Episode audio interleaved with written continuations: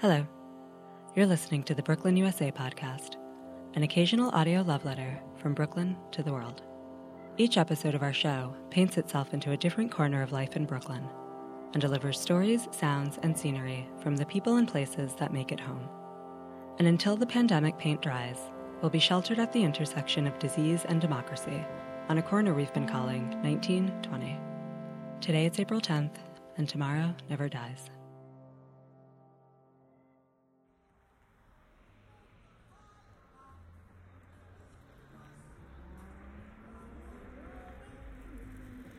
If novel times call for revolutionary measures, then the American workforce is answering the call. Amazon, Instacart, and Chipotle employees who have put their lives on the line to serve the COVID stricken city now risk their livelihood in the name of hazard pay, sick leave, and protective equipment. The federal fight over billions and trillions in relief that never comes or does in acronyms and checks.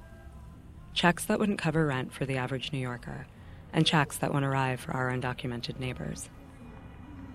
Recession can be opportunity if you can afford it, and a cold you caught at work can be a killer if you can't. And as workers organize, walk out, and stop work for fair treatment, and unemployment rates climb towards all time heights, a labor led momentum is moving the country toward the only logical conclusion of centuries of greed a systematic breakdown and a chance to rebuild. This week, we're washing the invisible hand. First, we ride the ferry to get to the other side. Then we see the city change through a man who's seen it all. Next, we try to pick a place, but there's nothing left to choose from. Then we go under the radar and the pressure on the job. Next, we ride along into a long, hard night. Then we look to the future with an eye on the fair. Next, we look everywhere for what the city needs the most of. Then we feed a wildcat and follow where it leads. Next, we make the call, and the call makes us go mad. And finally, we check the weather. In the tale of two cities, there are two sides to every story. Which side are you on in Brooklyn, USA?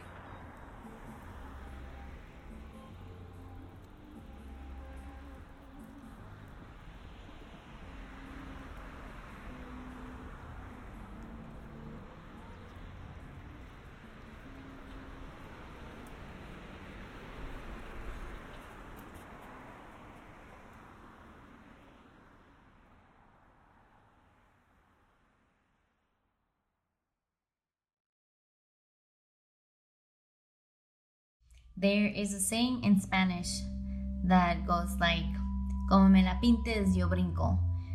It essentially means whatever type of situation you put in front of me, I will be resilient and I will figure it out on how to go about it.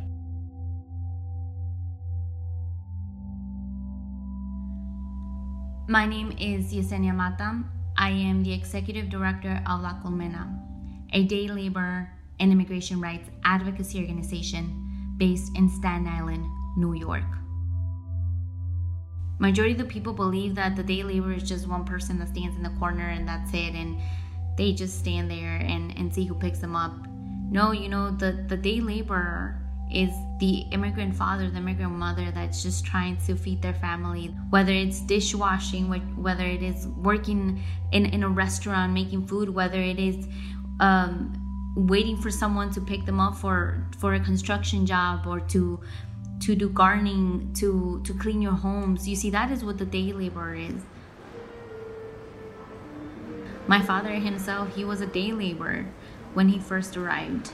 And he would tell me that he used to clean dishes that he was a busboy that he used to make food that he used to be a construction worker. He would tell me i did it all mija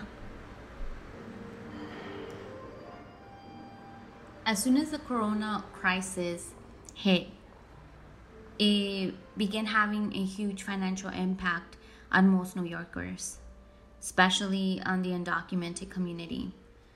Some of the challenges that the immigrant workers from La Colmena tell me is that people stop hiring them to do cleaning, to do gardening, to do construction work, that people just didn't want to hire them anymore. Also, those that worked in restaurants, they told me that they got laid off. I went to go speak with immigrant owned businesses, and all of them would tell me that one of the hardest things was laying off their employees because they were also immigrants themselves. There was an emergency bill that passed that it would be a relief fund for most Americans to help them with any financial hardship that they are going through. However, what it didn't include was the undocumented worker, including those that have paid taxes. They don't got paid sick leave, they don't have a vacation leave, they don't have none of that. We have most people telling other individuals, oh, stay home, be safe, stay inside. What most people don't understand is that the immigrant worker does not have that luxury. The immigrant worker does not have that privilege to stay home and and wait this out. Remain indoors to the greatest extent to protect physical and mental health. Uh, so we're going to put out an executive order today. New York State on pause policies that assure uniform safety for everyone, for everyone, for everyone. Each time they tell me that they wish they can stay home with their family, that they wish they didn't have to come outside because they are afraid. They are afraid of, of getting sick. They are afraid every time they come back home and just thinking about that because of them being outside that they could get their children or their, or their wives or their loved ones sick.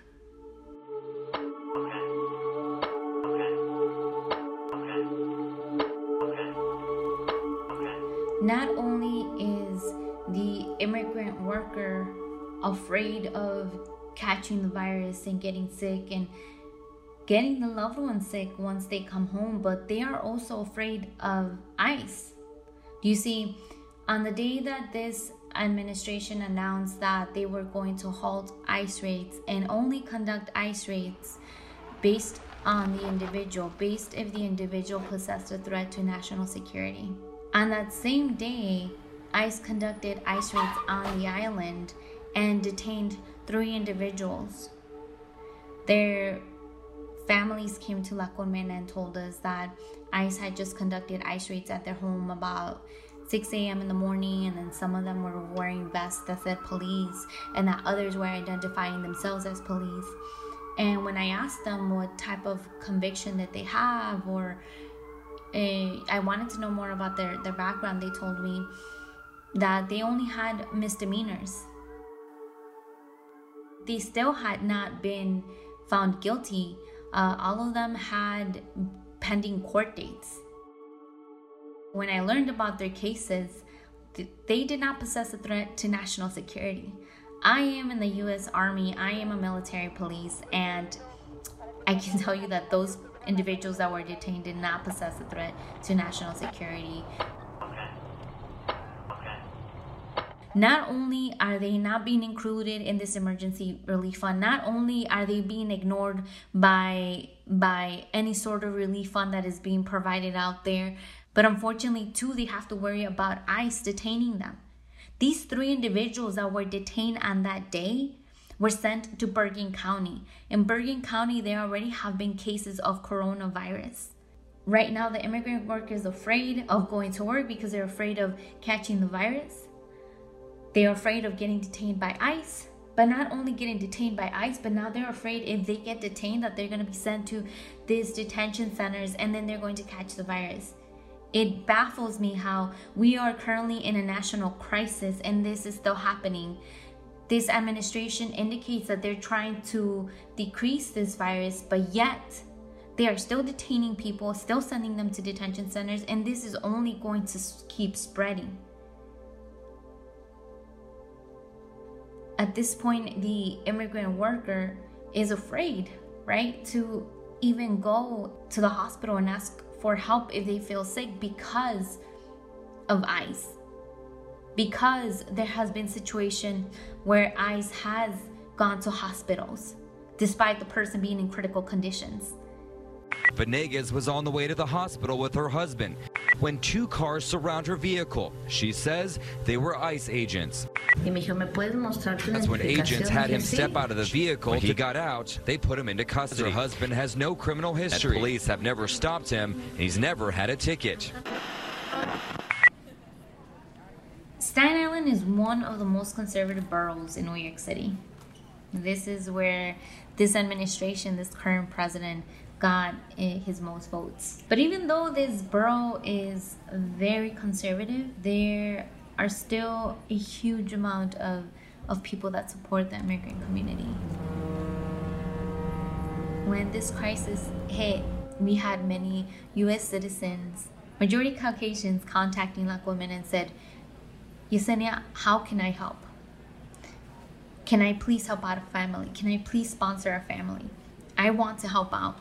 It's people like those that are fighting back and saying that no, we accept immigrants and this is an immigrant borough, an immigrant welcoming borough.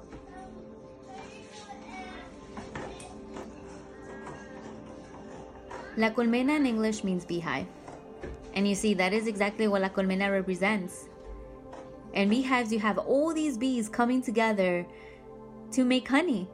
Their mission is what keeps them going. That is what keeps us going. The mission to continue representing our immigrant community and empowering our immigrant community and ensuring that the immigrant community gets the respect that they deserve. If you want everyone to stay home, well, you know what? Include the immigrant worker in these emergency relief funds and stop excluding them.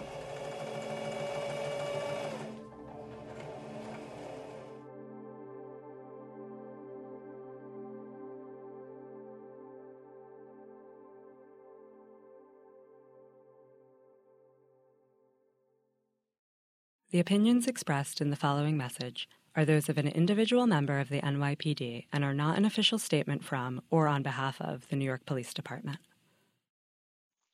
what I've been witnessing and experiencing since the outbreak of coronavirus COVID 19 in New York is an exponential increase in calls for people who are unconscious at home. And when my officers respond, they confirm that the person is a DOA, you know, dead on arrival. And in responding, what we're learning is the person had flu like symptoms. Many times they, they did have pre existing conditions, that the COVID exacerbated to the point that uh, you know it took their lives. Um, this has been an insane experience because on average we might get three to five DOAs a month, and in five days I, have had to deal with nine in my precinct alone. Uh, a precinct right next door, they've had 19 in 48 hours, and that's just the last numbers that I remembered. This this hasn't been a good experience whatsoever It's been really tough on on officers. You know, I continue to stay as protected as possible, but as a as an essential worker in, in law enforcement, unfortunately, there is no social distancing for me because once something occurs, I have to take police action. But if more people were inside, less things would occur. And unfortunately, what we're finding is a lot of people not practicing social distancing. People are out and about. A lot of people I'm stopping in the street you know, I've, I've broken up photo shoots, kids playing soccer in the park, you know, and I question them, what's going on? What are you doing? Why are you out here? This is non essential, you know, and they, they, they're misinformed. Some people think certain ethnicities mean you're immune to this. Others thought as long as they were young, they had nothing to worry about. Um, one of the things that, that I've noticed are domestic situations, people being quarantined together, for lack of a better word, you know, where work or, or school or some other function outdoors was probably an escape, people are not having that, that option. So it's causing in situations where there's already a domestic violence incidents, I've noticed a slight increase amongst romantic partners, even just family members. That's been my experience on the front lines of dealing with this, responding to people dead at home I've never seen anything like this. This is unbelievable. It's, it's insane. And it, it really exposes how fragile our system is and how much it, it's not structured to deal with um, those who have less.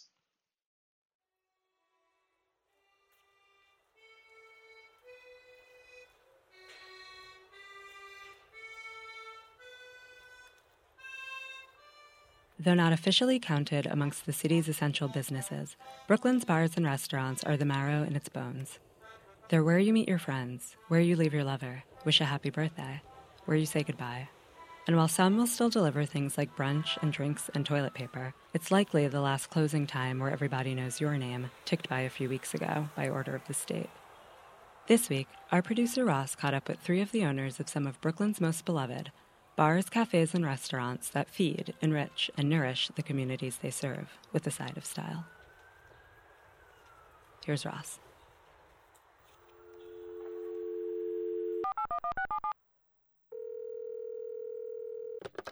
What's going on? How are things? Um, I, I should have mentioned at the beginning. I'm I'm recording right now. Is that cool? Yeah, that's fine. Yeah. Okay, great do you, do you mind starting off just sort of by introducing yourself and and telling me your um, your businesses? My name is Lucian Redwood. I'm the owner of Bittersweet in Brooklyn, and I'm also the owner of Sit and Wonder in Brooklyn as well. Yeah, my name is Nate Smith. Um, I'm the chef and the owner operator of Allswell in Williamsburg, Brooklyn, and Barbalinas in Clinton Hill, Brooklyn. This is Chelsea Altman. I own a bunch of places in Brooklyn Olea in Fort Greene, Pequeña Restaurant in Fort Greene, White Tiger in Prospect Heights, Barbalinas in Clinton Hill, and Allswell in Williamsburg, as well as two bars in Bushwick, Birdy's and Old Stanley's. I'm, I'm a co owner in these places. Well, we've been shut down at all of these locations except for Pequeña and White Tiger, where we're doing delivery takeout service. Uh, we already had a fairly strong takeout delivery business in those two places, so we decided to keep it open and, and see how that went. We shut down. I shut down Bittersweet and Sit and Wonder uh, a little over two weeks ago. Uh, on I guess it was the 15th. Uh, we pretty much saw a real steep decline when everything was sort of trying to slow everything down and people just stopped coming in. So we we made the decision to close, and then a few hours later, the city or the state had made the decision to make it mandatory. I could have stayed open, but but I just felt it was the I don't know. It just it just didn't feel right to me. You know, I mean, people lining up for uh, you know scones and stuff. you know, I just mm. felt the best thing for me to do was to close down and kind of get off the street. We um, gave all of our prepared food to staff when we closed. As far as the vegetables and all that kind of stuff went, we uh, gave that to staff, and then we also used that for personal use. Like basically, the first two weeks of being closed, we were just eating a lot of bok choy and kale, and you know, basically trying to get through some of the stuff that was in the restaurant. And what about your staff? What about your employees? They're all they're all uh, they're all on unemployment now. The delivery business that we've done, it's not I mean, definitely doesn't make any money. I I feel good that people who want to work are still able to work and they're rotating working so everyone gets a little bit. And it is tricky. I mean, again, we're not making money, so it really is about generating something for our workers because not everybody actually can get very much unemployment or can get unemployment at all. My wife started a GoFundMe for um, the Bittersweet staff and the Sit and Wonder staff, which we were able to uh, raise some money to help them through this, this hard time. It was the end of the week, and we felt like if we closed on Sunday, we would be able to lay everybody off, and then they would be able to collect unemployment that week right away it was sort of like a strategic maneuver to allow for all the um, employees to be able to collect um, unemployment. And you know, I wonder about that process. Like when you make that decision, there's no handbook for something like this for a small restaurant owner, right? We're looking at all different ways of reconfiguring things.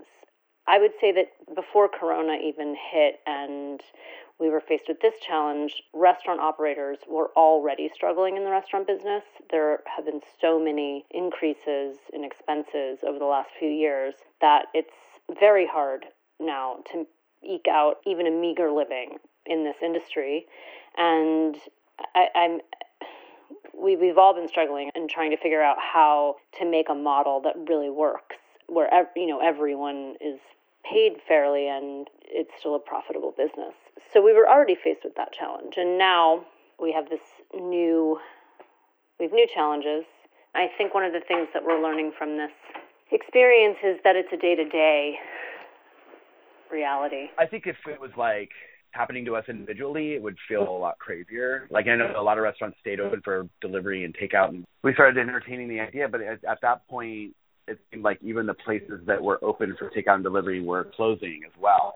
And then it's just like you know the anxiety around whether or not by having people come in and work, like are they putting themselves at risk?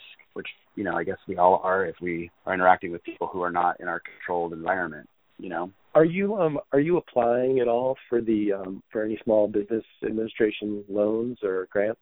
Yeah, I mean I've I've I've I've applied for, you know, you know all those grants and loans, but uh I don't know, we'll just we'll just see. We'll just see. Yeah, we applied for the disaster relief from the Small Business Association and then we also did the PPP, the payroll protection program that yeah. does the uh, that does the forgivenesses for rent, utilities, and payroll. You know, we have is confirmations that we've applied. We have, haven't heard from anybody yet. In fact, even on the SBA website, you know, you have an option to click for like a ten thousand dollar like grant that basically they would get to you right away, and, and that hasn't come either. And that was like a, a week and a half ago that I applied, maybe a week ago that I applied. So, in the places that are shut down entirely, we need some sort of stimulus package, some kind of bailout as opposed to a loan. Restaurant owners can't take out more loans and be in more debt. So, they've come up with this PPP loan, and it sounds great in some ways, but there are still challenges because you really have to be fully operational again in order for the loans to be forgiven. And I don't see how we're going to be fully operational within the window of time that, that we can use this loan money. it just doesn't seem feasible. It, seems like when we do open up again, it it's not going to be with a big bang because we're still going to have to maintain some social distance. So we've been waiting and waiting for this money from the government. We need to get it quickly. And because of this poor leadership, we're seeing a situation where we don't know how to act it's it's like almost feels like trick money these loans. Are they going to be forgiven? Are they not? Are we going to be able to get them? Are we not? When we first applied bank of america said you have to have a credit card with our company and we didn't have any credit cards and so we protested and by the end of the day that was taken off and we were able to apply. It just feels like this isn't something we should be winning this money. This is for our government to help us to reopen so that we can keep the economy going, so that we can pay people, so we can be open. And it's a crummy feeling. To tell you the truth, man, I was like depressed. me and me and a lot of other people, because this thing could go on for weeks, could go on for months. I I don't really I don't really know. No one no one really knows, you know. So um I'm just waiting it out to see how things go the operators aren't getting any personal relief, you know. I'm hoping that maybe through unemployment and then there's this other thing called PAUS or something that's supposed to maybe give us some support. But right now, um, none of this money from these loans or grants gives any economic relief, any income to operators. Nobody wants to go into debt over this thing. You know, it's like bad enough that you had to stop everything and basically throw away all your business, and then if you know to restart up the restaurant, we're gonna have to rebuy all the product. And who knows if the customers are gonna return in the same capacity. You know, if there's a a 50% drop in sales, then that's nail in the coffin for us. There will be places that can't reopen. There will be people moving out of New York City. So when we do reopen, it's going to look different. And how are we going to protect the restaurants from that? Because, you know, Bittersweet has been open for 14 years, and, I, and I've hardly closed, you know. Right. And um, so it was, I was just kind of sitting around thinking like, oh my god, what am I going to do? We were approached by the hospital to do some catering for them, and that that feels really good. Um, I mean, I think we all are sitting here wanting to feel connected. Well, I'm starting tomorrow this thing that. Uh, do you know Jeffrey Wright, the actor? Yeah. Mm-hmm. Yeah, he lives in the neighborhood. He started this this thing called Brooklyn for Life, and Uh-huh. he got me involved. So I start tomorrow. What I'm doing is I'm making uh sandwiches for the first responders. Like tomorrow, I'm making 100 sandwiches for Presbyterian Hospital, and Friday, I'm doing 200 for uh, Woodhull. It's it's something that he he started, and and uh, he um he got some funds through a GoFundMe and some other uh, people because he's pretty well connected. It's, it's a good thing. It's a good thing Yeah. that we're like you know, delivering sandwiches to the to the hospitals, the people that work there. So basically, right now, both restaurants are just at a standstill. That's what you know, starting to do the the CSA style um, fresh food friends is what we're calling it. you know, it started with just doing wanted to try to get some fresh vegetables that like that we could rely on, that we knew where they're coming from, and just based on people's needs, the immediate group, it seems like it's growing into being a little more pantries and pantry items and things like that. And we started with 12 people. You know, we're delivering it to their house, so we can't do too many more at this moment, but we're going to up it to be, to be 24 groups now. And each week I purchase the vegetables and figure out how to break it up so that it all fits within a $35 budget. And next week I'll be posting like more options because people are like, oh, I need, you know, flour and I need salt and rice and, and all these things. So I'm like, well, I have it at the restaurant. I could just try to sell out what inventory I have at the moment, you know? Oh, one last thing I was just going to ask: if there's anything the public can do, anybody who might be hearing this, We'll just see. It just you know I'm just um I'm a little I don't know. I'm kind of lost for words. It would be really nice if our government would say, here you go. Here's the money you need to reopen and have a healthy, functioning business. I just think if there's a message to send is to say when the restaurants that can reopen and will reopen, to just go out and support them.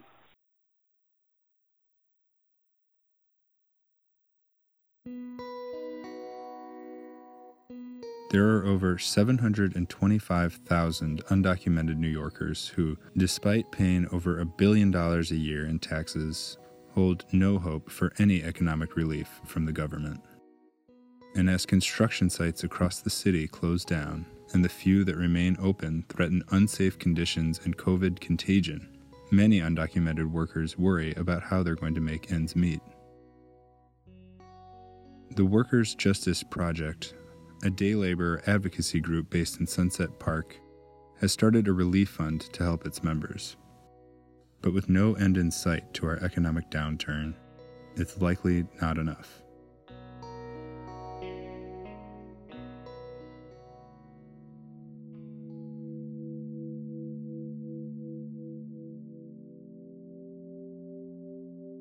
Ah, bueno, mi nombre es Braulio Rosaliano. Eh, My name is Braulio Rosalino, and I've been in this country for about 15 years. 15 años y soy miembro del proyecto de Justicia I've been a member of the Workers' Justice Project a year and a half. un año y medio. We're here in Sunset Park, in Brooklyn. Park, aquí en Brooklyn. Eh, me ha afectado demasiado muy mal porque I've had it pretty bad lately. Este, no estoy I haven't had any work for three weeks, and it's been tremendously difficult because I was barely able to pay rent this month. especialmente No, no tengo para pagar la renta. Esta vez este, a puras penas ya completé para la Next month, to be honest, I don't know how I'm going to do it.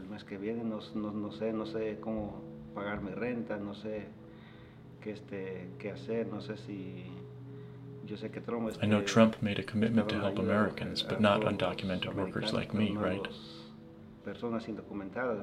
Los personas indocumentadas, ¿verdad? Este, estoy un poco preocupado porque I'm very worried because I have this steady day to day vida diaria que where I work and I pay my rent, and I work and I pay my rent, pago mi renta, trabajo, and now I won't be able to do it because there's no work, so I don't know what to do. trabajo y no, no, sé, no sé qué hacer. Tengo cuatro hijos y mi esposa que dependen de mí, dependen de mi trabajo. I've got four kids and a wife who depend on me, depend on my work.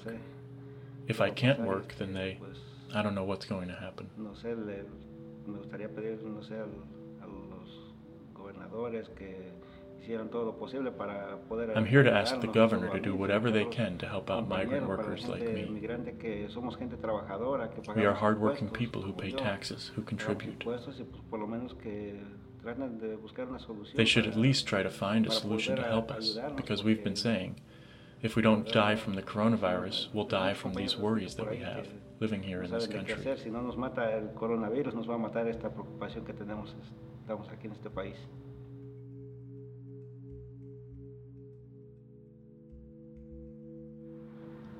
Bueno, de hecho, eh, siempre nos han echado hasta abajo, nunca nos han This country has always tried to keep us down. They've never paid attention to us. We're people who came here to work, not like the president says. We're not bad people. I know a lot of my friends and family members that have to come to this country to work, and they've never taken us into account, and that hurts. But we have no other choice but to just keep going.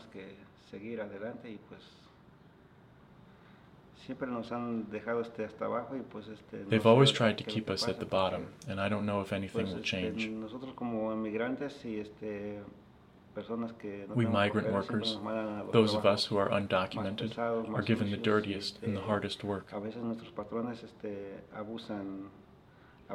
Sometimes our employers abuse us because we don't have the same rights as other people. With the coronavirus pandemic happening now, our hope is that legislators and elected officials will do something to give us the respect we deserve in the same way we respect this country and everyone. que nos den un poquito de respeto también, porque nosotros tenemos este, mucho respeto a este país y a todo, todos. Ah, sí, si, yo, si por mí fuera, yo me regreso a mi país, yo me voy a México y If it were up to me alone, I would go back to my country, to Mexico. But I can't, can I? I have to stay here and fight for my kids so they can have a, a better future than me. Eh,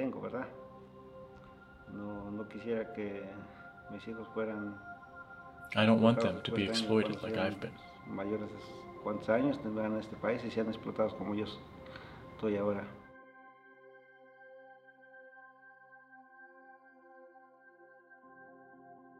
Mi nombre es Patricia y soy mexicana. Y vivo aquí en Brooklyn. My name is Patricia and I'm from Mexico and I live here in Brooklyn. And I'm part of the Workers' Justice Project. I work in construction for a company that installs windows in buildings. Yo empecé hace dos semanas. Empecé con un poco de. Started two weeks ago it started with a fever in the night. I had a big fever and body pains that were quite strong. Un dolor de huesos bastante fuerte. Eh, después el dolor de cabeza. Un poco de tos, un poco and then a headache, some coughing, a bit of phlegm. Every night I had a fever and body pain. Yo tengo fiebre, mucha fiebre y el dolor de los huesos. En el hospital solamente me, di me dijeron que yo no. At the hospital, they just told me to go home and take Motrin and that it would eventually pass. Que tomara Motrin y que con eso eso se iba a pasar. Yo creo que me enfermé en el lugar de trabajo. I believe I got sick at the workplace because my coworkers were sick. Enfermos. Y aún así estaban and even so, they were still showing up for work. trabajar con algún compañero I was working next to someone who was sick and coughing a lot, and I had to send him home. I had to turn him away because he was feeling ill. They were coming to work sick because they were afraid of getting fired. Van a abrir Manhattan, me parece que lo abren la próxima semana, el próximo lunes. They're going to open the workplace in Manhattan next Monday, so I'm set to go back to work then. Lunes, pero como te digo, si yo no me siento but if I'm not feeling better, I won't go. No voy a, ir. Hay algunos de los a lot of my coworkers are still que todavía no se sienten bien. Dijimos que íbamos a irnos del trabajo por dos we said we were going to step away for about two weeks, but I imagine the others were getting progressively sicker as the days went on. I've heard that the symptoms after exposure come on about two weeks later, so some of the coworkers are just developing symptoms now.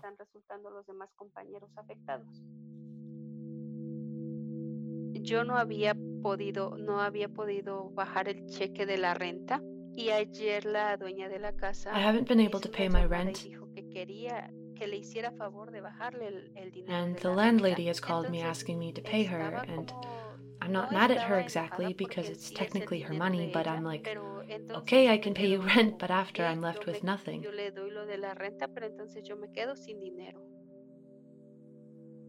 Esa semana que yo ya tenía ahí se fue para la renta. My entire budget for the week went towards the rent, so it's frustrating. It's pure frustration. Es, es desesperante el no poder acudir a otra cosa porque nosotros I don't have anything to rely on but my job. Mi hija va a la also, my daughter is in college and I have to pay for that too. de la universidad ya lo van a sacar de la cuenta también. Eh, es frustrante porque, porque no es que yo tenga una cuenta de banco. It's frustrating es because I don't have savings or anything like that. Sí, All the money I make from my work goes to paying bills, living paycheck to paycheck. Solamente voy pasando I don't have any savings. No es que tengo dinero ahorrado. Yo creo que debemos de mantenernos a salvo, que antes que el trabajo debe estar la salud. I think we need to stay safe. We have to prioritize health over work. We need to stay home. Staying home will keep people from getting infected. Yo creo que debemos seguir en casa I think we're going to survive, but the bills don't wait. They keep coming. But first, we have to keep our health.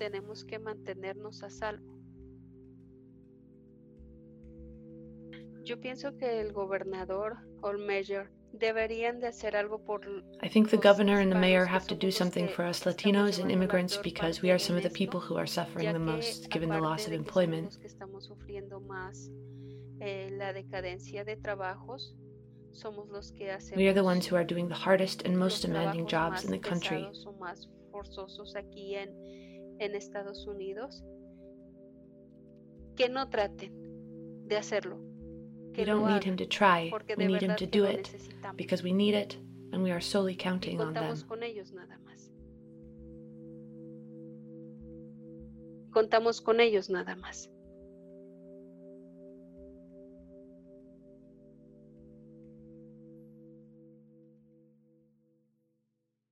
I had the weirdest dream this weekend. What did you have? Well, what I, kind of? I dreamt I was donating my heart. Whoa. And Whoa. yeah, it was really trippy. I dreamt that I was on the surgery bed and they were taking, and I could see my heart as they took it out of me. And then they sewed me back up and then they took my heart away. And then, you know, I was fine at first, but then I freaked out and I just started crying and I ran to one of my friends who's a doctor and I was like, yo, I don't have a heart anymore. Like I donated my heart. And he was like, it's gonna be okay, you know, don't but I was just so frantic and then I woke myself up. It was a really trippy dream. It was like yeah, they I I saw them taking the heart out of me and I almost like felt it. Like I felt like really heavy when I woke up. So my what do you think it means? Really, yeah, that's really deep. Were you scared, like, or just frantic? I mean, I was I was just like frantic. I wasn't scared. I was just like sad that I didn't have a heart anymore. And then um and then I just like yeah, I remember I have a friend, a really good friend who's a neuro um sci- like neurologist, like neurology resident at NYU Langone. And I remember I just like went to his office and I was like, holy shit, like I don't have a heart anymore. And he was trying to calm me down. And then he um and then I texted him the next day and I was like, yo, I dreamed about I like I had a dream about you. I dreamt that I donated my heart and you were trying to calm me down. like I was I was regretting donating my heart. I don't know what it means. Maybe it's because I've been so I actually did look it up. So a heart transplant means that you're going through a change.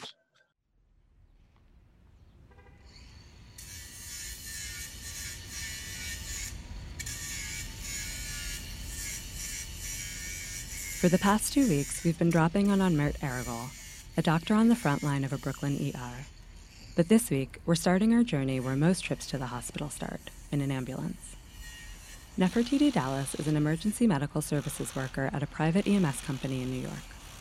While the fire department is publicly funded, private companies like hers turn a profit and have been criticized for taking dangerous cost cutting measures to reduce overhead while charging exorbitant fees for their care.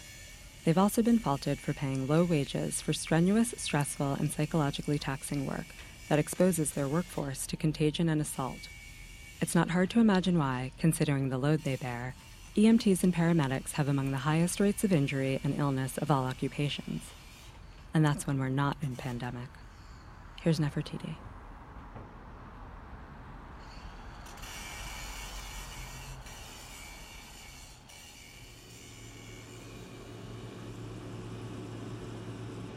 Work in New York City. For the past two weeks, almost every emergency call I have is fever, fever, fever, fever, fever. The city was not prepared for this. EMS was not prepared for this. The medical field was not prepared for this. I work for a private EMS company, so when I go to my base, every morning I have to get my temperature taken. Every morning. Before I walk into the base, I have to have some type of mask on. That is the only type of form of testing that we get. We don't get adequate testing as EMS. It's not a priority for us to get tested because if we come back positive, EMS will be out of business. There will be no ambulances on the road because if we test positive for COVID 19, we cannot do our jobs. Most EMS will probably come back positive. We're like the skin on your body. We're like the first things that come into contact. We are the first line of defense. And my job is not providing me with the proper PPE. My job has provided me with one N95 mask, and they want me to put uh, another mask over that mask to keep my N95 quote unquote safe. But it's not enough because after you use that PPE, of course, you have to discard of it. And if you have a 12 to 16 hour workday and you're getting COVID patients all day, it's impossible to, you know, protect it. I know as far as my company is concerned, a lot of EMS workers have been calling out because a lot of EMS workers have children. Some of us depend on school to keep our kids occupied while we work and feel that their child is safe while we are out making a living. So a lot of parents have been calling out because they don't have the child care to go to work. Sometimes that has happened to me personally. Um, I spoke to someone in HR, and exactly what was told to me was the president of the company is going to try to hold our jobs, hold our jobs for up to 12 weeks. If there's any shifts that we're able to do, if we can't do our regular, you know, shift. She also told me that I can take family leave, but if I don't have enough personal time, I'm not going to get paid for it. She also told me to wait for this stimulus check that may or may not be coming. So basically, if I can't come to work, I won't get paid it has stressed me out emotionally because I'm a single parent and I have a, a child who has a compromised immune system. The hardest part of this moment is knowing that I can get sick and bring it to my son. I come into contact with COVID patients every single day. I don't have the proper PPE all the time. So the hardest moment for me is possibly getting sick and have to come home to my child and, you know, give it to him that's that's something personal. It is mentally, physically, and emotionally draining to have to deal with a pandemic, especially a pandemic in, in this world now. So, me personally, I don't feel that our jobs are looking out for us as far as financially.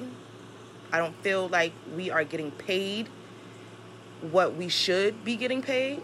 A lot of private companies, we do the same thing that FDNY does. And I just feel like we should be getting some type of hazard pay for this time being. All EMS workers, whether you work for a private company, whether you work for the fire department of New York, EMS, whatever the case may be.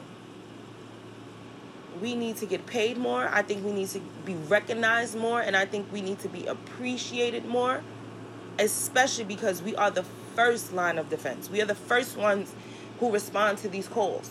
Before these patients get to the hospital, we have to sit in the back of an ambulance with them for who knows how long. I think everyone right now should be getting hazard pay if you work EMS, but that is not the case.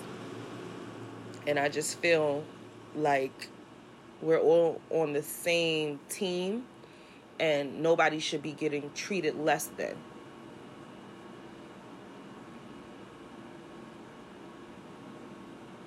I love my job. I, I, love my job. I love the experiences I have. I love meeting new people. I love I love my patients. I love my job. But if I cannot properly do my job because I don't have everything that I need is an issue. And having PPE is, is, is a big issue for EMS right now. It's not like, oh my God, we can't do it. We signed up EMS, we know what we signed up for. We know we signed up to be on the front line. We get that part. It's just sad that, you know, us being medical professionals, we just have to basically put our life on the line. And we don't have the proper defense. Because if we don't work, we don't get paid. And if we don't work, you guys can't get to the hospital. So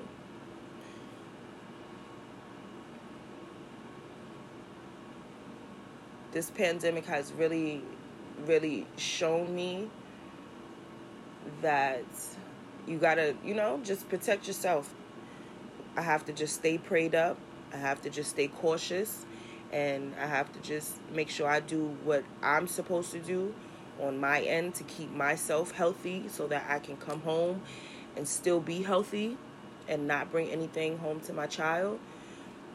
So, again, stay home and pray.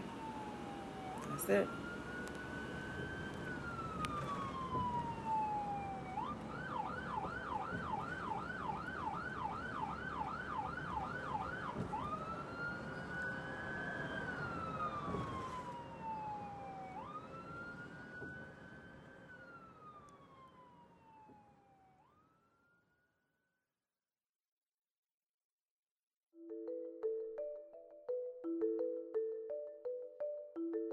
J.D. Rockefeller is credited with having said that he always tried to turn every disaster into an opportunity. Coming from one of the most notorious monopolist robber barons in American history, this is hardly an uplifting sentiment. But what if the coronavirus pandemic and the devastation it's thrust upon our fragile economy present an opportunity to fashion a more just and resilient system that works for all of society and not just the Rockefellers at the top. That was the focus of a webinar recently hosted by Dale Willman, the Associate Director of the Resilience Media Program at Columbia University's Earth Institute. The talk featured social economist Juliet Schor, ecological economist John Erickson, and interdisciplinary scholar Nate Hagens, who each laid out ideas for how we use the present tempest as an opportunity to chart a new course.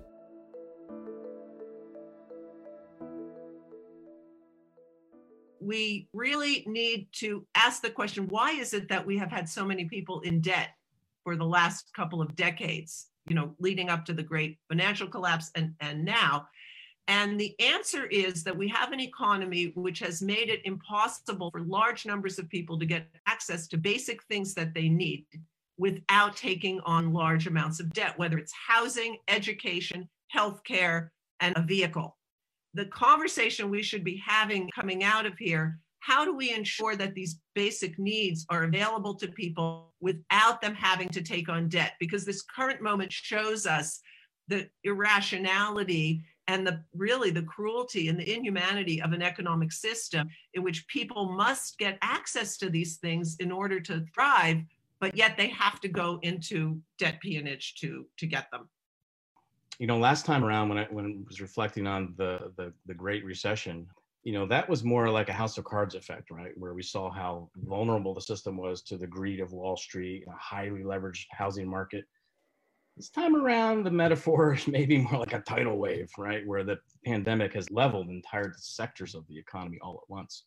The last recession that we've come out of, and and we've created a kind of more more vulnerable system with the Trump tax cuts and the growing student loan crisis and low interest money that has artificially boosted the stock market. So when I think about the new economy, it's at a much different scale. And ultimately, it's one that we all benefit from. Since you know this isn't about stimulating the private sector to get back to work, right? Because at least in the short term, people can go back to work. Congress has had to swallow their neoliberal faith and realize that the base of the economy is the underemployed, the underpaid, the overextended worker who lives paycheck to paycheck. So in the short term, I'm encouraged by you know strategies of extending unemployment benefits, providing checks to families, suspending debt payments so that people don't get their check and use it to pay credit card bills. The bigger question to me is what does it look out, you know, a few months past that? What does the bridge to that new future look like to a more resilient economy that is less beholden to global corporate interests? We're head towards a bifurcated economy. Half of us have some means and are comfortably working from our houses, and the other half are worried where they're going to eat this weekend. And I think that's going to accelerate in the next two or three weeks. The virus is not the biggest story. The two big stories are the uh, fragility of our financial system and the inequalities of the bottom half of our society not being able to afford basic needs. There's emergency measures. The government needs to provide basic needs. They're talking about a thousand dollar check to every American. That's not going to do crap. We need to actually do a thousand dollars a month for every American. Maybe you know backdoor in Andrew Yang's universal basic income idea right now. We need massive support financially, economically for health and human services. We will not have a sustainable or resilient or whatever term you want to use, ecologically viable economy if we continue to produce at the scale that we are doing. And there's no way to really reduce scale, I don't think, in wealthy countries without reducing working hours.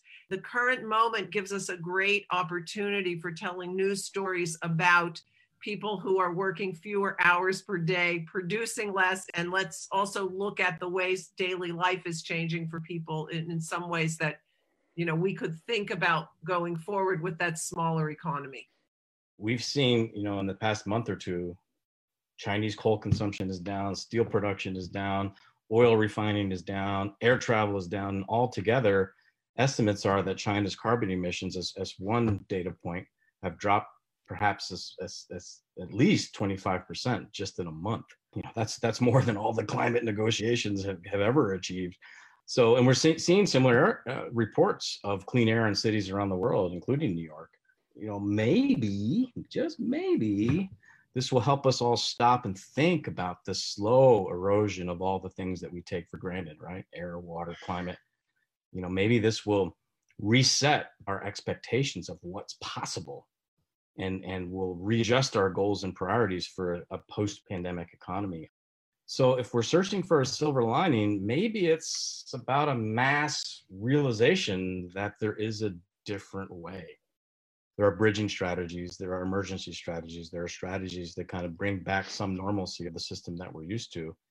And then there's the opportunity to be thinking about um, you know i've done some work on the green new deal to be thinking about stimulus kind of package in a different way, right? To be stimulating the economy in ways where we're just not, um, you know, hoping for consumerism to save us, but a, a, an actual break from the past. You know, as with the old New Deal, is essentially a stimulus plan, but with purpose and and direction with with a critical focus on the most vulnerable people and communities in America. And I, I, I can't think of a more important narrative right now than what's been proposed in the Green New Deal. What is an economy to begin with? It, it, we take uh, ideas and we combine natural resources with energy to make products that give us the feelings that our ancestors had in the past. Well, a lot of those feelings are incredibly resource intensive today. And so I think a more sustainable economy, we would get those same feelings of dopamine and serotonin and oxytocin and collaboration and the warmth of community using less resources. We are uh, facing the end of growth. So all futures are going to have to use the same or less, I would argue 30 to 50% less energy. And what that means is we can no longer have GDP as our global cultural human objective. We need massive new research on new metrics for well being that aren't just statistics that we get from economists, but are based on surveys and interactions with people. Right now, what are people doing? They're living, they're working from home. Uh, what are the things that are working? What are the things that aren't working? Because the, the GDP statistics that are going to come out are going to be horrible. So those numbers don't mean anything anymore. We have to start looking at what is it for? What is our goal? And so I think uh, ecological and human well being, replacing GDP with some sort of social and natural capital matrix is, is a good direction. All the serotonin and laughter and joy I get from my dog, that's not included in GDP. You make love with your boyfriend or girlfriend, you go for a walk in the woods, all these things that are not quantified in our success of how we enjoy our lives are not remotely included but going to Disneyland or taking a trip to Fiji or Tahiti, uh, things like that, uh, boost GDP quite a bit. So we have to get away from the burning towards the well being.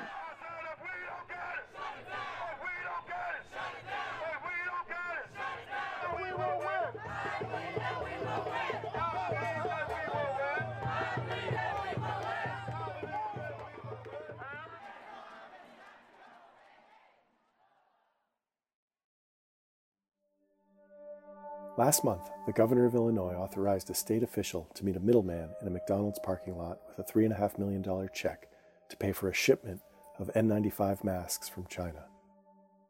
The official had to be there by 2 p.m. Arrive any later, they were told, and the deal would be off. A bidding war was about to begin for the merchandise. The shortage of PPE, or personal protective equipment, is real. Doctors are reusing what was once considered disposable gear and have to sign out masks to carry around in paper bags. Some are using trash bags as coveralls, using shreds of their own gowns to cover their faces, and some are even making their own equipment at home. Before two months ago, PPE was hardly a household name, and it's probably safe to say few people had ever given much thought to how hospitals get their gear. But we're living in unusual times, and the scarcity and competition over N95 masks almost feels like a measure of our collective well being, or lack thereof. Given the N95's outsized importance to those in the front lines, we thought it would be a good idea to talk to some of the people who link the supply chain, whether for hospitals, collectives, or loved ones. My name is Pedro Vega. I'm a certified materials resource professional. I'm the systems vice president for all of One Brooklyn Health System for supply chain, and I oversee Brookdale Medical Center, Interfaith Medical Center, Kingsbrook Jewish Medical Center, the Rutland Nursing Home and the Schachne Nursing Home as well. One Brooklyn Health is a public hospital system and perhaps the biggest provider of health care in central and eastern Brooklyn. These are some of the worst times. I gotta be honest with you, 40 years I've never imagined seeing this except for seeing it in the movies.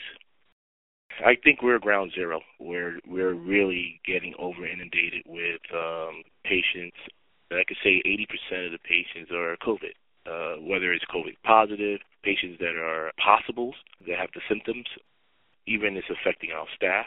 We've lost some of our family. Very, very stressful time. And, you know, uh, trying to get supplies is the biggest issue uh, for us to make sure we can protect our employees and, you know, attend to the patients at the same time. Vega says that on a normal day, before COVID, the hospital would put a case of PPE supplies in a bio unit if there was a patient under infection control, and they'd replenish it approximately every other day. Before, where you used to get a box or a case, you're probably getting two, three, or four, or five cases a day.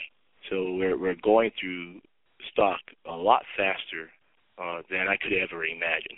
He says the hospital has a monthly allocation that's been impossible to enlarge. They have reduced that allocation by 60%. So we're only getting out of the 100, we're getting 40 cases, for example. And it makes it a lot more difficult, as you can see with this pandemic. We need 200 cases, 300 cases, or 400 cases, if not more. He's also seen a troubling increase in price. A mask used to cost me 5 cents, 4 cents. And if you go out there and find out what a mask is now, uh, anywhere it's from 80 cents to a dollar 20, I've seen it each. That's insane. Totally insane. And N95s has gone up by two, three, four dollars each, which I find not fair to what's going on in non-pandemic when basically those same masks were costing us, you know, a thousand percent less than what we're paying now. The supply chain was once about steady relationships, but with the rise of opportunistic middlemen and brokers, the market has become muddled. Where were they before the pandemic? Prior to this, and never heard from a broker. And we never had someone that's going to go out there and look for masks or any type of supplies for us. You know, going through all these crises in the past, you have to put things in order. So first thing is we count on our distributors to supply our needs. So if they're only supplying us 40%, you know, and I really need 100%, really need like three or 400%, what else do I need to do? There's a general purchasing organization that seeks out deals on behalf of this group, but support from state and local government has enabled them to steer clear of the brokers. Dealing with brokers, you know, you're putting the hospital in jeopardy. Uh, you know, they're also asking for 50% up front. Some people I'm hearing are not even getting the supplies my colleagues have, you know, tried that and still haven't received their supplies. I thank God for the state that we are getting the, the supplies that we need. If we did not have the state government on our side trying to help us, I think we would really, really be in a bad state of mind right now. Some private hospitals and nursing homes are finding they have to fend for themselves. I spoke with Josh Silverberg, the co founder of the Society for Healthcare Organization Procurement Professionals, or SHOP, and his partner Ari Stawas, who provide education and advocacy for purchasing directors and consult on the procurement process. A bunch of clients, we all placed a big order together with a, a manufacturer. I wasn't actually on the order, but I helped organize it. We placed it, left China, stopped in a country, got stuck there. The country took it, paid China. We all got our money back, and then that country took it and is sending it to the U.S or they kept some of it for themselves because their country needs it as well, which is another issue. Is that a bunch of people will bid on a million items, and then Saudi Arabia or some other country will come and make a higher bid, and they'll lose it. We're bidding on a dollar ten per mask. Another country come in bid a dollar twenty-five, and then they'll get the bid. They say they were prepared to take a hit, but that no one anticipated how hard the hit would be. But I think it's fair to say that nobody thought that it would come to this, of how scarce and you know, the price gouging. I asked if they're frustrated by the current climate of sourcing supplies. I think my laugh is enough to explain that. the frustration is one, the price. Two is finding it, and also having consistent supply of it. Also, these are products that we need to save people's lives. It shouldn't be so difficult or this difficult for us to get them. That's one of the biggest frustrations that people are having to add to that is in the past it was so easy to get this that now it's sort of becoming a full time job to be this investigator of just getting the product. And then after all that work, you realize that someone's just spending an exorbitant amount of money on it. So adding to the frustration is you literally have to become a detective now just to get your hands on something. I'm going to get emotional talking about it, but um, this project is an act of love, you know? I love my husband, and, and I had a really selfish desire to keep him safe and healthy. Stephanie Mendez has become just this kind of detective. Her husband, Zach, is a registered nurse in Manhattan. After a trip to Paris, they self quarantined, and upon reading about the shortages in PPE, decided to use their time in isolation to procure enough equipment for when he'd return to work. Just made it my mission just to reach out to everyone that I knew on social media and just friends and family to ask if they themselves had masks that they weren't planning on using or if they knew of distributors and, and vendors of masks. So spent that time um, scouring the internet, talking to lots of unpleasant folks on eBay, avoiding some price gougers at the same time. Whenever I saw an influencer with an N95 mask, which is the mask that our medical professionals need the most right now, I would say, hey, do you happen to have one or two lying around that you don't think you're to need? You know, I'll pay for shipping. Will you send those to me? We ended up driving around the city one day and collecting one, two masks at a time. In terms of method and process, it's really just people texting me and saying, Hey, I think that this store on 72nd Street, I think that I saw a mask in the window, and me calling that store and verifying and then having them send it to me. Part of the challenge has been determining whether the masks she's finding are legit. I've spent a lot, a lot of energy just had a phone call with someone in Singapore this morning, just trying to get them to verify that whatever it is that they're trying to sell is, you know, not counterfeit. And that has been very difficult. So not only are the items just scarce, the majority of the things that I've encountered are just counterfeit and will potentially cause more harm than not. And the markup for the masks is rooted in the fact that there's no substitute for the genuine article. There really is no alternative to an N95.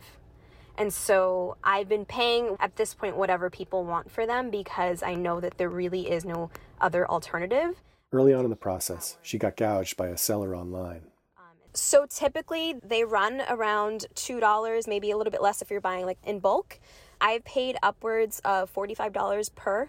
And that was just a couple of masks that I found on eBay and they just would not budge. And so I ended up. Soon she was able to supply enough stock for her husband, but a greater need soon revealed itself. Once Zach got to work, you know, he talked to some coworkers who were wearing the same N95 for, you know, nearly two weeks. And again, it's an item that should be disposed of after each patient. And so that was alarming. You know, despite the fact that we hear on television and from our public officials that PPE is on its way or has been distributed, what we're hearing from folks on the ground is that PPE has actually not been distributed to them and they continue to reuse their masks and maybe they're reusing- Stephanie decided to continue her pursuit of PPE and try to supply other workers and hospitals around the city. So we really quickly pivoted to now how many people can we distribute these items to? That's when we turned to our friends and family and said, hey, we are at a point where we've spent over $4,000 of our own money on this, and we feel like we have enough supplies here where we're going to be able to distribute to a number of hospitals. And so that's where we are now. Um, we're at a place where tomorrow we're going to start distributing to a hospital in the Bronx. Um, there's another hospital in Brooklyn that we've identified, and then, of course, Zach's Hospital in, in Manhattan. It's worth it. It's worth it to keep these people who are putting their lives on the line safe. While Josh and Ari say that since China is slowly coming back online, prices are coming down. But a recent search for N95 masks on eBay turned up a box of 10 with a top bid of $680. Two hours later, that bid had jumped to 1025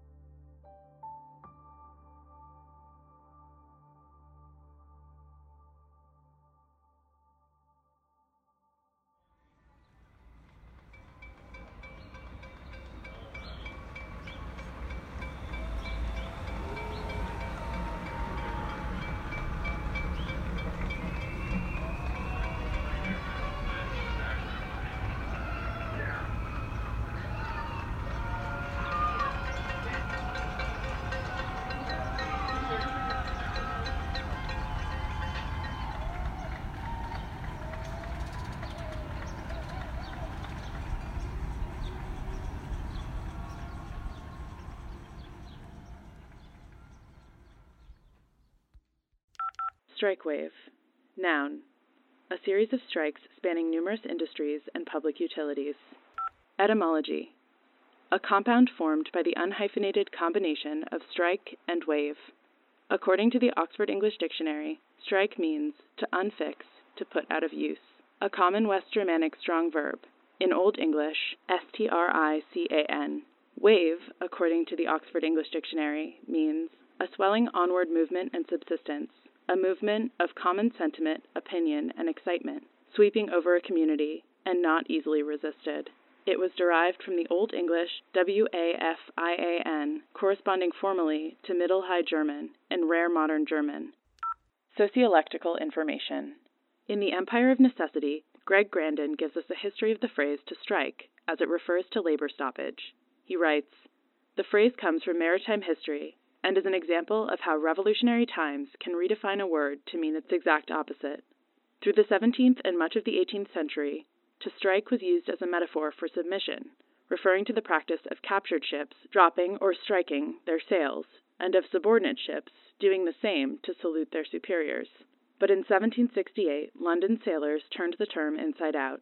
Joining city artisans and tradesmen in the fight for better wages, they struck their sails and paralyzed the city's commerce. From this point forward, strike meant the refusal of submission. History and usage. Since the Industrial Revolution in the mid 1800s, strike waves have periodically swept over the United States.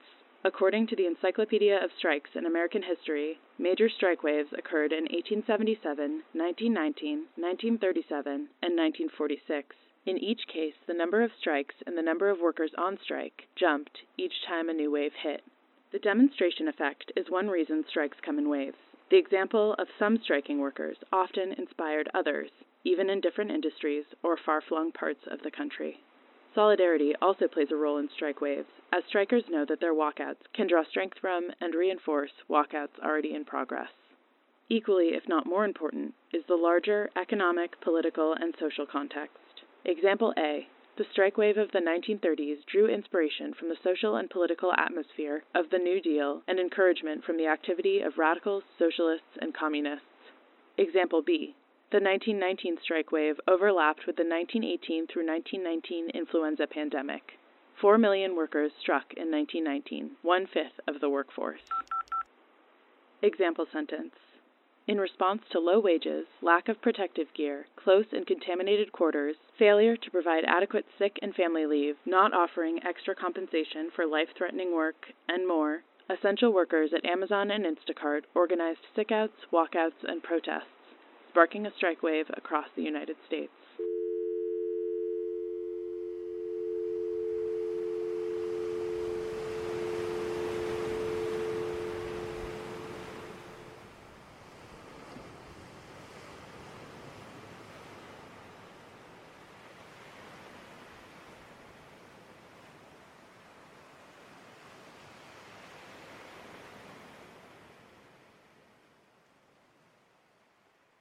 Millions of people in the United States are filing for unemployment right now.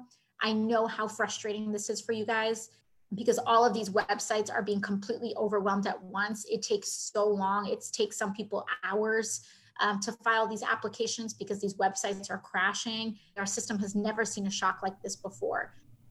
Welcome to the New York State Department of Labor's Contact Center. Please press 1 for English. Bienvenido if you have questions related to unemployment insurance, please press 1. If you have questions related to labor standards, including minimum wage, work hours, child labor regulations, or other labor related issues, including the status of an active investigation, please press 2. If you're calling to speak with the Worker Exploitation Task Force, please press 3. If you're in need of assistance using your ny.gov ID or unemployment insurance employer online services, please press 4. If you have questions related to Career Center services, hiring and recruitment, apprenticeship, Trade Act 599 program, or self-employment, please press 5. For all other questions not related to unemployment insurance, please press 6. To repeat this message, if you have an unemployment claim related question, please press 1. If you need assistance with your username, password, technical assistance, or navigational assistance with a New York State Department of Labor online account, please press 2. To repeat this message, please press 9. Agents at this location cannot access unemployment benefits or claimant information and are unable to assist anyone with questions related to unemployment insurance. The TCC is the only office that can answer specific questions or take action on an unemployment insurance claim.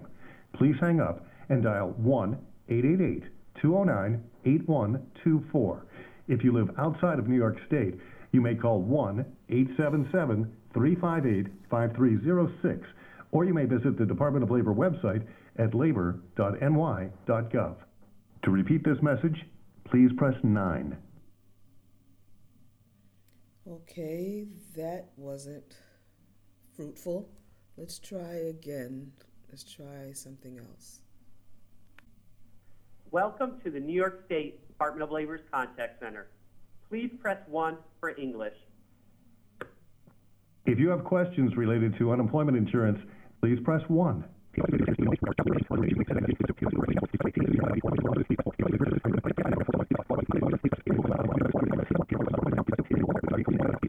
To repeat this message, please press 9. If you're an individual with a question about how to file a claim for unemployment insurance benefits or about your existing claim for benefits, please press 1. If you're an employer with questions about your unemployment insurance account, please press 2. If you're an individual or an employer with a question about creating or using an NY.gov account, please press 3. To repeat this, Please call the telephone claims center at 888-209-8124. Thank you.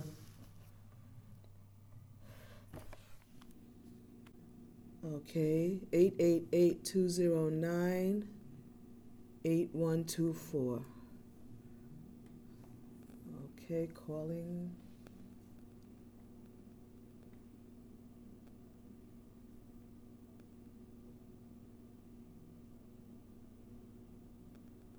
Well, how long is it going to take to connect? Failed to connect because the number was busy. Okay, you don't hear a busy signal, they just tell you. Let's try again. 888 209 8124.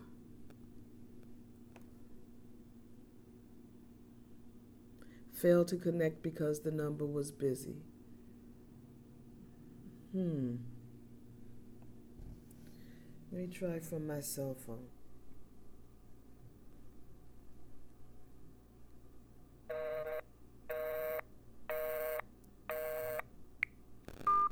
Okay, well, I did hear from somebody that you have to call this number early in the morning. Let's see if there's another way. Let's call the other number again and see what happens if I try to find out. I try to find out about self employment. Welcome to the New York State Department of Labor's Contact Center. Please press. if you have questions related to unemployment insurance, please press 1. If you have questions related to labor standards, including minimum wage, For quality assurance, so- your call may be monitored or recorded. So I pressed 5. We are experiencing a high volume of calls. You may experience extended wait times. We apologize for the inconvenience. You may continue to hold for the next available agent, or you can visit our website at labor.ny.gov. Thank you for your continued patience.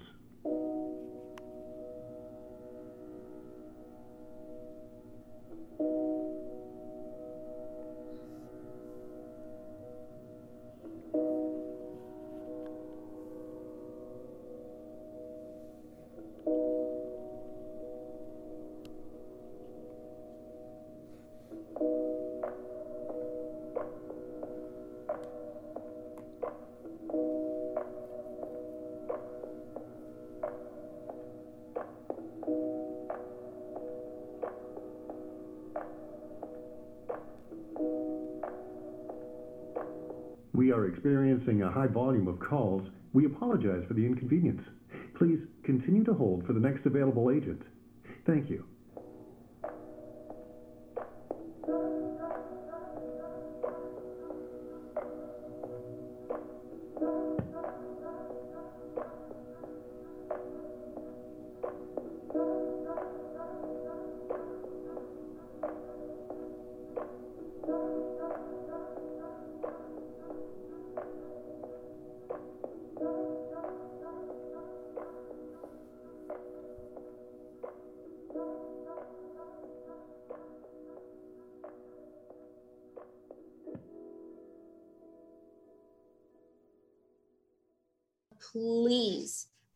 Recommendation would be that this will happen so much faster online than calling on the phone. Please leave the phone for people with disabilities and other accessibility problems. You know, let's prioritize those folks for the phone. Pull up labor.ny.gov slash sign in. There will be a little questionnaire about your eligibility And if you're eligible, you will be approved and you will automatically receive that unemployment insurance or PUA benefits for 39 weeks. So not only are there more people eligible, not only are you getting more money than you would have normally gotten, but you're also going to be eligible for longer. And if you are not traditionally eligible for UI benefits, gig workers, Uber, Lyft, drivers, uh, 1099, freelancers, I'm talking to you. If you're not traditionally eligible for UI benefits, you are now eligible to apply for the Pandemic Unemployment Assistance Program, which is that $600. Weekend weather with Griffin. Weekend weather with Griffin. Hey everybody, it's junior meteorologist Griff City talking about the weekend weather. Your city, Brooklyn, USA. Friday, high 51, low 37. It will be windy. Saturday, high 55, low 42. It will be sunny. Sunday, high 60, low 53. It will be partly cloudy. Weekly fun fact Did you know that some seahorses can give birth to over 1,000 babies at one time? Be kind to others. Thank you for listening, Brooklyn! Brooklyn, USA is produced by me, Sasha Matthias. And me, Emily Bogosian. And me, Shirin Barahi. And me, Charlie Hoxie. And me, Carol Palmer. And me, Ross Tuttle. And me, Mayumi Sato. With help this week from Justin Bryant, BRIC Radio junior meteorologist Griff City, Taylor Cook, Lauren Germain, Isabel Alcantara, Fred Brown, Veronica White, Matthew McFeely, and Hannah Epperson. If you want to help Zach and Stephanie procure PPE, check the show notes for a link to their GoFundMe. If you want to help everybody else, stay inside. If you have something to say and want us to share it, call 917 719 0021. Tell us your name, where you're calling from, how to reach you, and anything else you want to get off your chest. It can be a story, a joke, a secret, a coping mechanism, a dream, a regret, or a thing that made you smile. Or you can recommend a movie, or a book, or an app, or an album, or yes, even another podcast. If you like what you hear, comment, like, share, and subscribe, and follow at BRIC TV on Twitter and Instagram for updates. And while the app is open, check out at BRIC Brooklyn for all the new, exciting, and socially distanced arts, music, and cultural programming that we're beaming right into your living room. For more information on this and all BRIC Radio podcasts, visit bricartsmedia.org slash radio.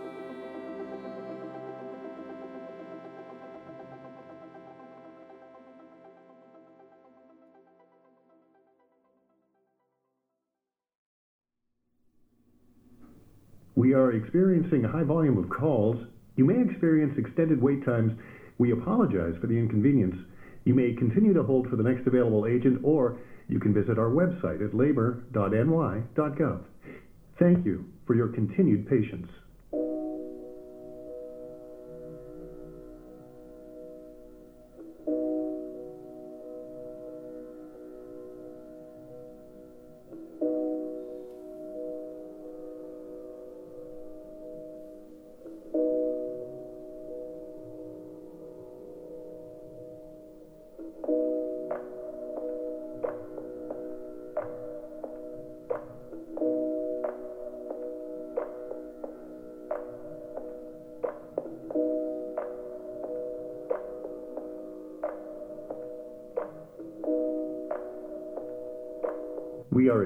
Experiencing a high volume of calls.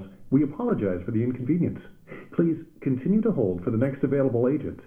Thank you.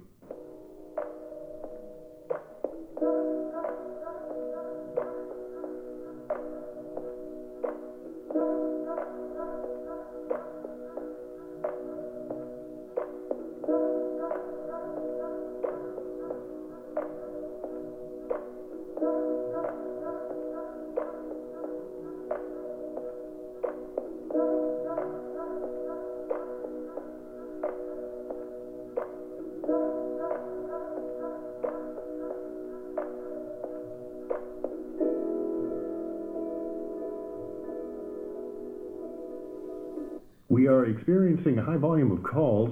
You may experience extended wait times. We apologize for the inconvenience. You may continue to hold for the next available agent, or you can visit our website at labor.ny.gov. Thank you for your continued patience. Okay, I'm gonna hang up now.